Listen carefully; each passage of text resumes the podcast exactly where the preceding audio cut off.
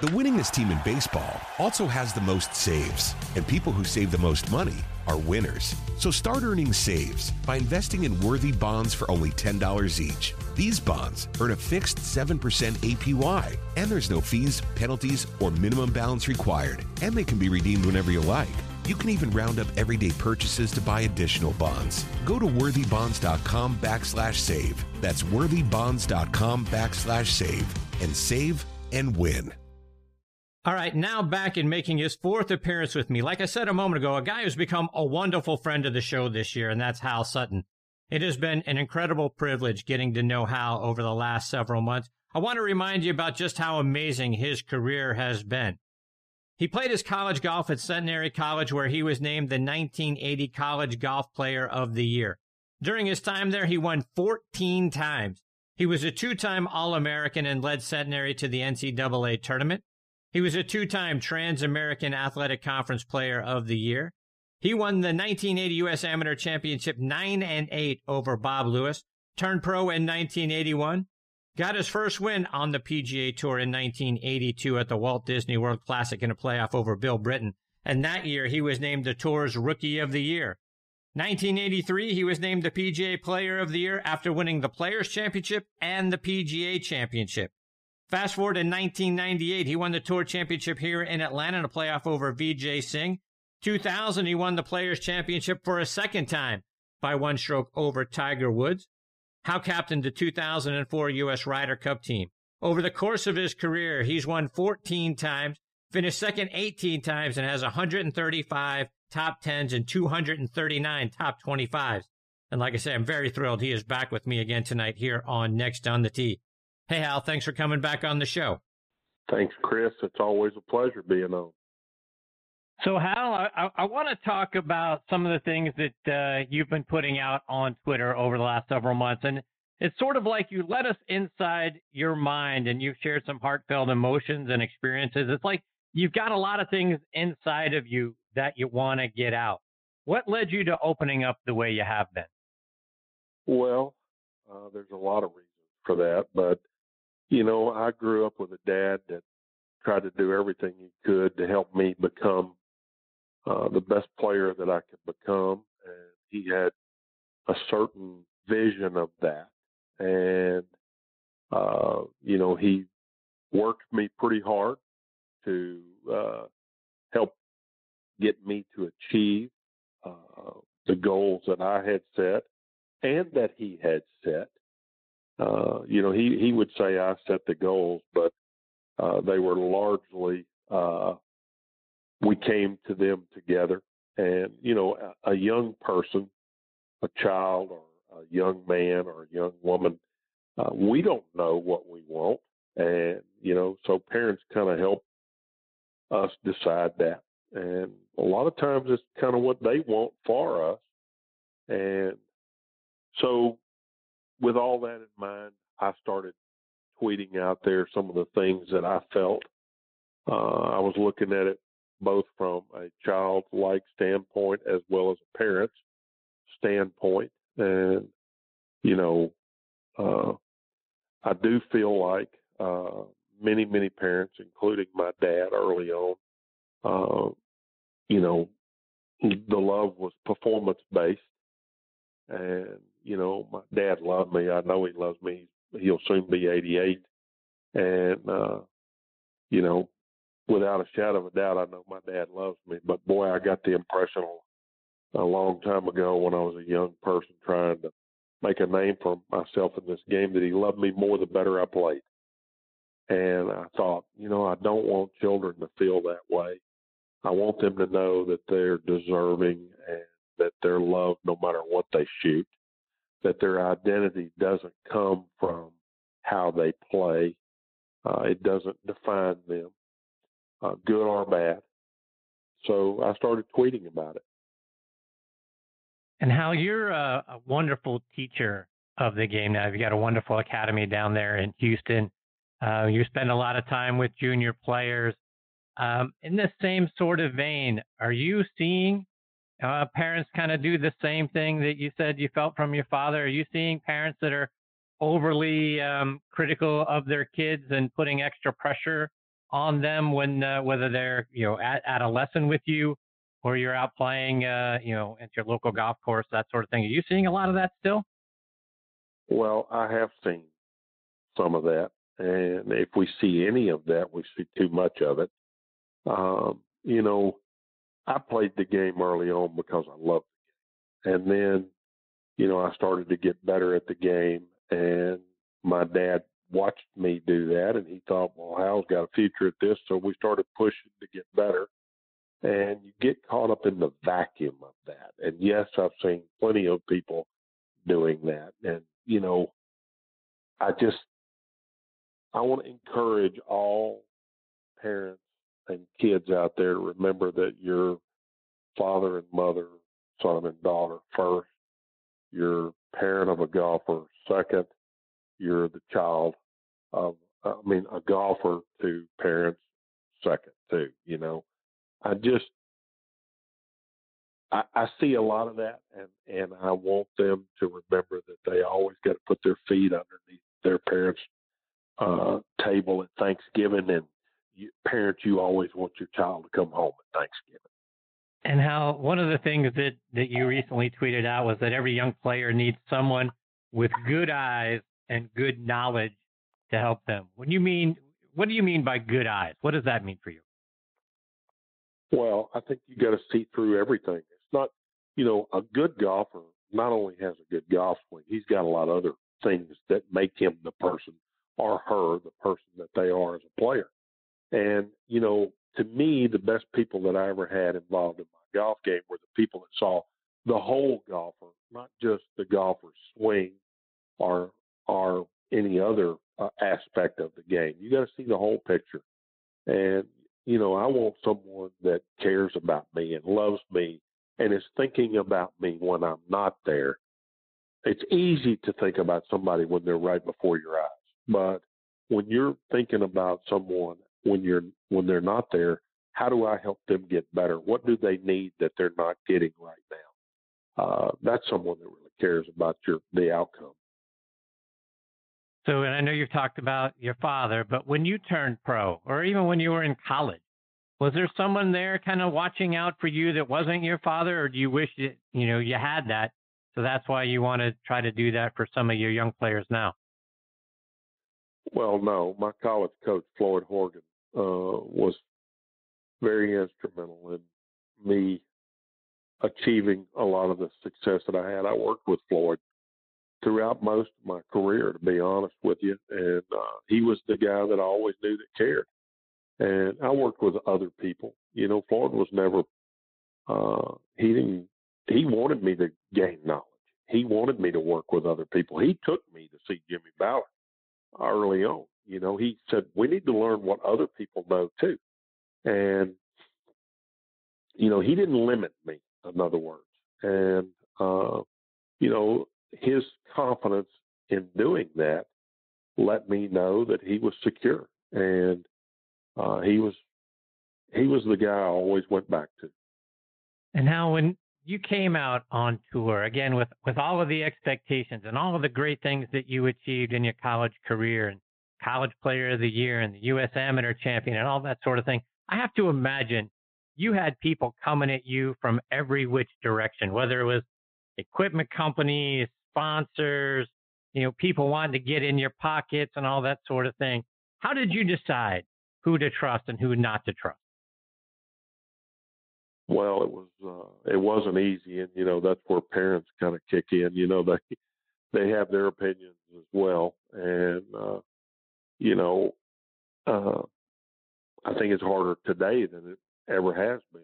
You know, you, there's so many reasons for people to be involved, and, uh, you know, one of the things that I try to tell the young people that we work with now is, hey, you need to develop the team around you and, that you feel secure and you trust and go with them. You know, you, you will, as you begin to get better, there will be hot names out there that people think, you know, maybe you should go see what they think. And the truth of the matter is, they don't have as much time for you. You need to work with someone that has time, that has spent time, that will continue to spend time. Like I said before, the person that's thinking about you when you're not there. you know, to me, that was always Floyd. Uh, I knew he cared about me. I knew he wanted the best for me. He's proven that through a long period of time. And that's why I continue to go back to it. And, you know, he's, uh, I think Floyd is 82 or three years old now, and he and I are still good friends. We talk often, and we talk golf still. You know, what do you think about this, Floyd? And I don't have any reason to work on my game really, so I still talk to him about golf. So talk to you, talk to us about your decisions about what golf clubs to play, what golf balls to play. How'd you go about deciding, and how would you lead, uh, you know, one of your young students now if if uh, he or she is the hot kid coming out of college about you know which clubs to play, which golf balls to play? How would you lead them? Well, it's different now than it was whenever I was growing up. You know, the the uh, when I was growing up, there were two or three manufacturers that kind of stood out over others that were committed to perfection. Uh, you know, in my case, I felt like the Hogan Company was when it came to the golf club, and of course, Titleist was when it came to the ball. Uh, now the gap has been closed among, among a whole lot of the manufacturers. Um, you know, you mentioned TaylorMade; they make a great product. Callaway makes a great product. Titleist makes a great product. Um, Ping makes a great. I mean, so many do, and you know, so then it boils down to what do you like to look at, and who services you the best, and um, you know, and of course, if you're really good and you're on the tour, I guess money plays into it. But you know, I I really don't think selling your soul to the devil, so to speak, uh, is a good idea. I think if you really believe you're good and you can continue to be good, then there'll always be money there for you to play equipment. Uh, play the equipment that you know you can be the best because that's what makes you feel good about you. And there's been plenty of people that sign contracts for money with product that they didn't hadn't proved that they could play with yet, and they failed with it, and consequently went through some tough times because of it. And Hal you've had some advice for people that are working on their golf swings about not evaluating every single shot, which to me translates into you got to be patient if you're going to make a swing change. Is that what you meant by that? That's exactly what I meant by that. You know, um, we live in a world of instant gratification. People, because you can pull up something on Google on your phone and get the information immediately, that's kind of the way they expect the world to be treating them. And and to be honest with you, golf is nothing like that. It comes slowly. It takes a long time to make changes, and uh, so many of the kids that come in, you know, they'll hit a shot. What do you think? After every swing, what do you think? What do you think? And you know, you can't do golf that way. You, I mean, you you have to hit shots. You have to feel the shot. You have to not expect every shot to be perfect when you're making a change. I mean, even when you've made the change, every shot is not going to be perfect. And swing changes take time. And I, I would impose on many people out there to take your time. Uh, you don't have to hit it hard all the time. Go slow, swing in it slow so you can feel the whole swing. The harder we swing at it, the more it accentuates whatever you do wrong. So uh, be patient. And Hal, you, you said not that long ago on Twitter that if you had your career to do over again, you'd learn to hit it hard first and straight later, which is, you know, if I go back to you know, when I learned the game, that's sort of the opposite of how I was taught. And I'm assuming that's the opposite of how you were taught. I was always told to let the club do the work, swing easier, swing smoother. Talk about how you do it differently now. Well, the reason why I was a product of my, my environment. I grew up on a a shorter, tighter golf course. And I had to learn to work the ball, which I did. And, uh, you know, we had wooden clubs back in those days, and they were very small heads compared to what, I mean, we've got uh, utility clubs that have heads the size of what, what our driver heads were in those days. So, you know, control was big, and Uh, I didn't try to hit it hard. I tried to hit it straight. And, you know, now we have a different environment that kids are growing up in. Golf courses are real long. Uh, we have drivers that allow us to do this.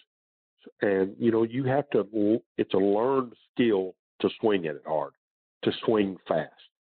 And I would, that's the way I would learn. If I were, if I had set out on a career today as a young man or a young woman, I'd hit it uh, hard first, straight second. You can always learn to hit it straight. You can always, and honestly, I'm not so sure how whether straight's really that important. I look at the stats today. I watch the tournaments. You know, I, they're hitting out of the rough a lot. I mean, if I'd spent that much time in the rough, I can guarantee I wouldn't have made money in my day. Talking about the course you grew up on, Hal, you set the course record when you were 16 years old. You shot 64. Talk about you know why that course being shorter but tighter, and then being able to go low helped you actually make it um, you make some really good scores. How did that how did that influence your ability to go low? Well, recently I've been talking about that to young people. You know, shooting low is a mindset.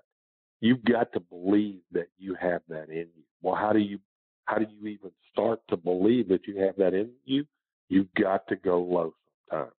And, you know, if you play a really hard golf course that's really long, that's, you know, maybe a a bigger golf course than you ought to be shooting, you know, shooting par would be a good score. Well, par's not going to get anything done later on in life. And so, you know, I encourage kids if they're struggling to to uh, go low, I move up a tee.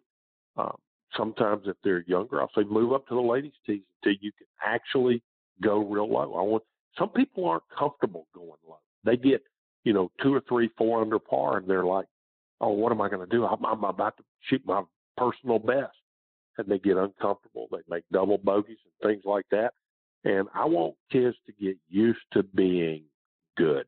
I want them to expect to be able to finish the score. That's what it's going to take later on if they want to become a professional. So they've got to get started early doing.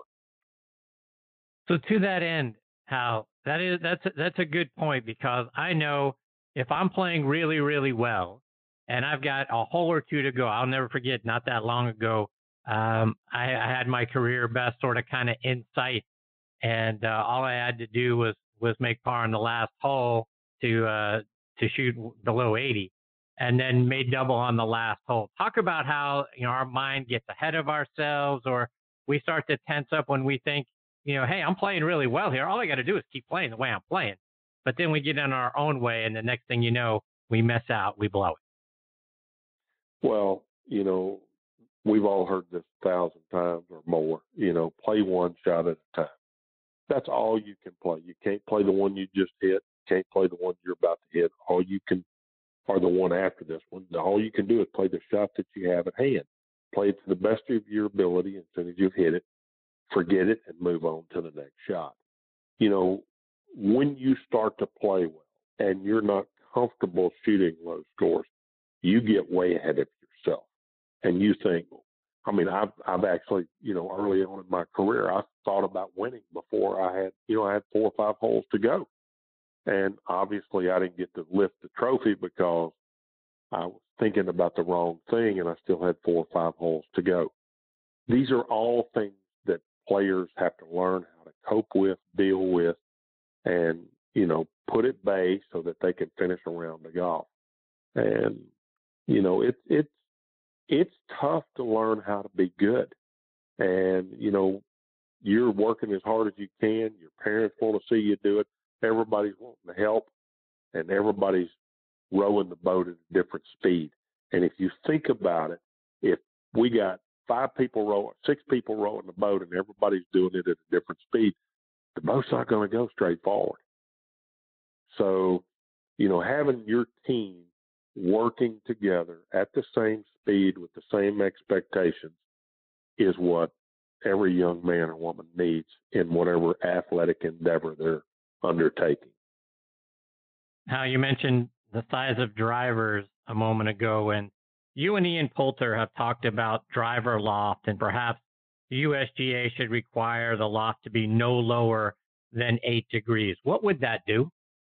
Well, you know, I saw Ian say that, and I thought, well, that's a that's probably one of the things that could be done. But I have, you know, probably the greatest thing that anybody could do would be to put uh, more spin in the ball because it would make the ball curve more. It would make it, uh, it, it would do a lot of things that would change the game. But honestly, I don't know how you control what's going on right now. I think we're in an environment where distance is uh, of utmost importance. You know, I tweeted something the other day that uh, putting is not nearly as sexy, so to speak, as driving the ball. And one of the reasons why is you can't define the putting like you can distance. It's a measurable thing that we can see how much gain we've gotten out of it. And, you know, because of that, uh, it's something that everybody's chasing because you can measure it. Uh, you can't measure how much better someone is putting. It's it's uh, it's a gray area. You know, you, you know when you're putting better as a player. You know when you're making more putts that count, but it's not as definable as as getting longer off the tee. So take that a step further because one of the things you tweeted was, you know, you better make sure your putter is your best friend. And right in, in, in a world right now where we're all thinking driver and distance, why does your putter need to be your best friend? Well, you got to close the deal. and I can tell you right now, uh, what's going to close the deal on every tournament that's ever played going forward is going to be a hole in the putt. That is the 72nd hole. That's what's going to happen on the 72nd hole. And all the holes prior to that, you got to finish the hole. And it's always going to be making a putt. So, you know, you better live with your putter. You better make sure you can uh, count on it. Hal, just a couple of more before I let you go. And as we all look ahead uh, to the Masters here in a couple of weeks, do you expect it? Bryson DeChambeau, speaking of distance, is going to be the guy. I mean, he's going to be hitting bombs off the tee and short irons into these greens. What do you expect to see from him and really from a, a November master, something we've never seen before? Well, I tell you, I'm not sure anybody can predict what's about to happen. Uh, the golf tournament, first of all, is going to look a lot different than it ever has. I'm sure it'll still be green because they use ryegrass there, but uh, uh, no crowds. That's going to make the golf course look completely different. Uh, you know, it's missing the frame. Uh, a lot of people don't understand what I'm saying when I say that, but as a professional golfer, and especially at Augusta, you go there and the, there's a frame around every picture. Uh, the gallery formed the frame of the hole so that it was easy to see where you needed to go. It's not going to be as defined this time. Um, and, you know, the weather is going to be a big factor. You know, who knows what the weather is going to be in Augusta uh, in the first week in November. So, uh, I'm excited to watch it. I have no earthly idea who's going to win it. Uh, Bryson obviously has uh, got everybody looking at what he's doing. I mean, that's how much distance means. That's you know the manufacturers have made it uh, uh, distance sell, and everybody's watching. Uh, Bryson stands out because he's chasing it so hard, and he's made such an advancement in it in, in his own personal game. So uh, I'll be like everybody else. I'll be anxious to see what happens. Hal our mutual friend Donnie Hammond tweeted out that you were very entertaining during rain delays. What are some of your favorite stories, or what are some of the things you used to do during a rain delay to entertain uh, all the rest of the players? Well, I don't I don't know exactly what Donnie meant by that, but there was always something going on that uh, I, I guess we all found of interest, you know, and I would get everybody worked up about it. I'd start talking about it. You know, we used to talk about uh, lessons we get, you know, and I used to tell the first time I ever went to see Harvey Penick, you know, that was the first lesson I ever took was from Harvey Penick. And it was always fun because I would be animated and telling the story. I told a lot of Jackie Burke stories about lessons that he gave me, you know, and these are personalities in the game, and I would uh, I'd try to you know inflict their personality into the story and, and tried to make it funny.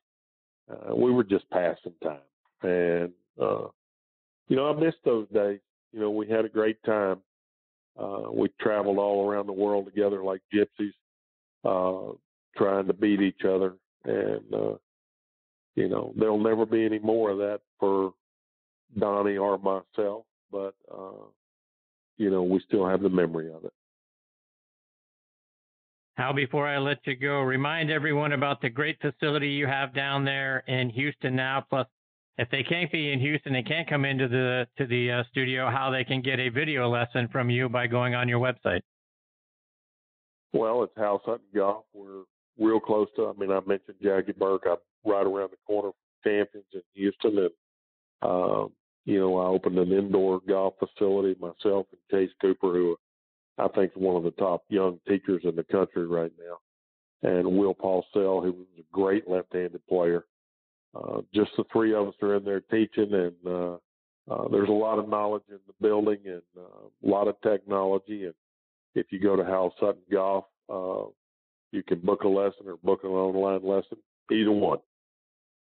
And Hal, let our listeners know how they can stay up to date with you on social media and catch all the great tweets that you've been putting out.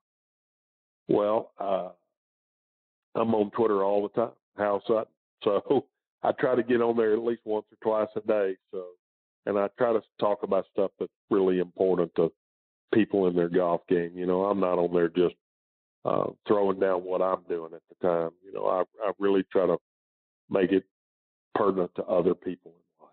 So, uh, just my my inner hard thoughts. Well, Hal, I can't thank you enough for taking time out of your busy schedule to come back and be a part of the show. I always enjoy getting to spend time with you. I, I'm already looking forward to the next time. I hope you'll come back and join me again soon. Be glad to do it, Chris. Always look forward to it. You know, one thing I'm going to say before I get off here, I don't know anybody that cares about other people as much as you do, Chris. On social media and everywhere else, you're always promoting everybody else instead of yourself. And that is a genuine person. Thank you for what you do. Well, I appreciate that very much, Hal. Thank you. Take care, my friend. Stay safe. All the best to you and your family. Look forward to catching up again soon. Okay, Chris. Thanks. See you, Hal. That's a great Hal Sutton, folks. And uh, HalSuttonGolf.com is his website.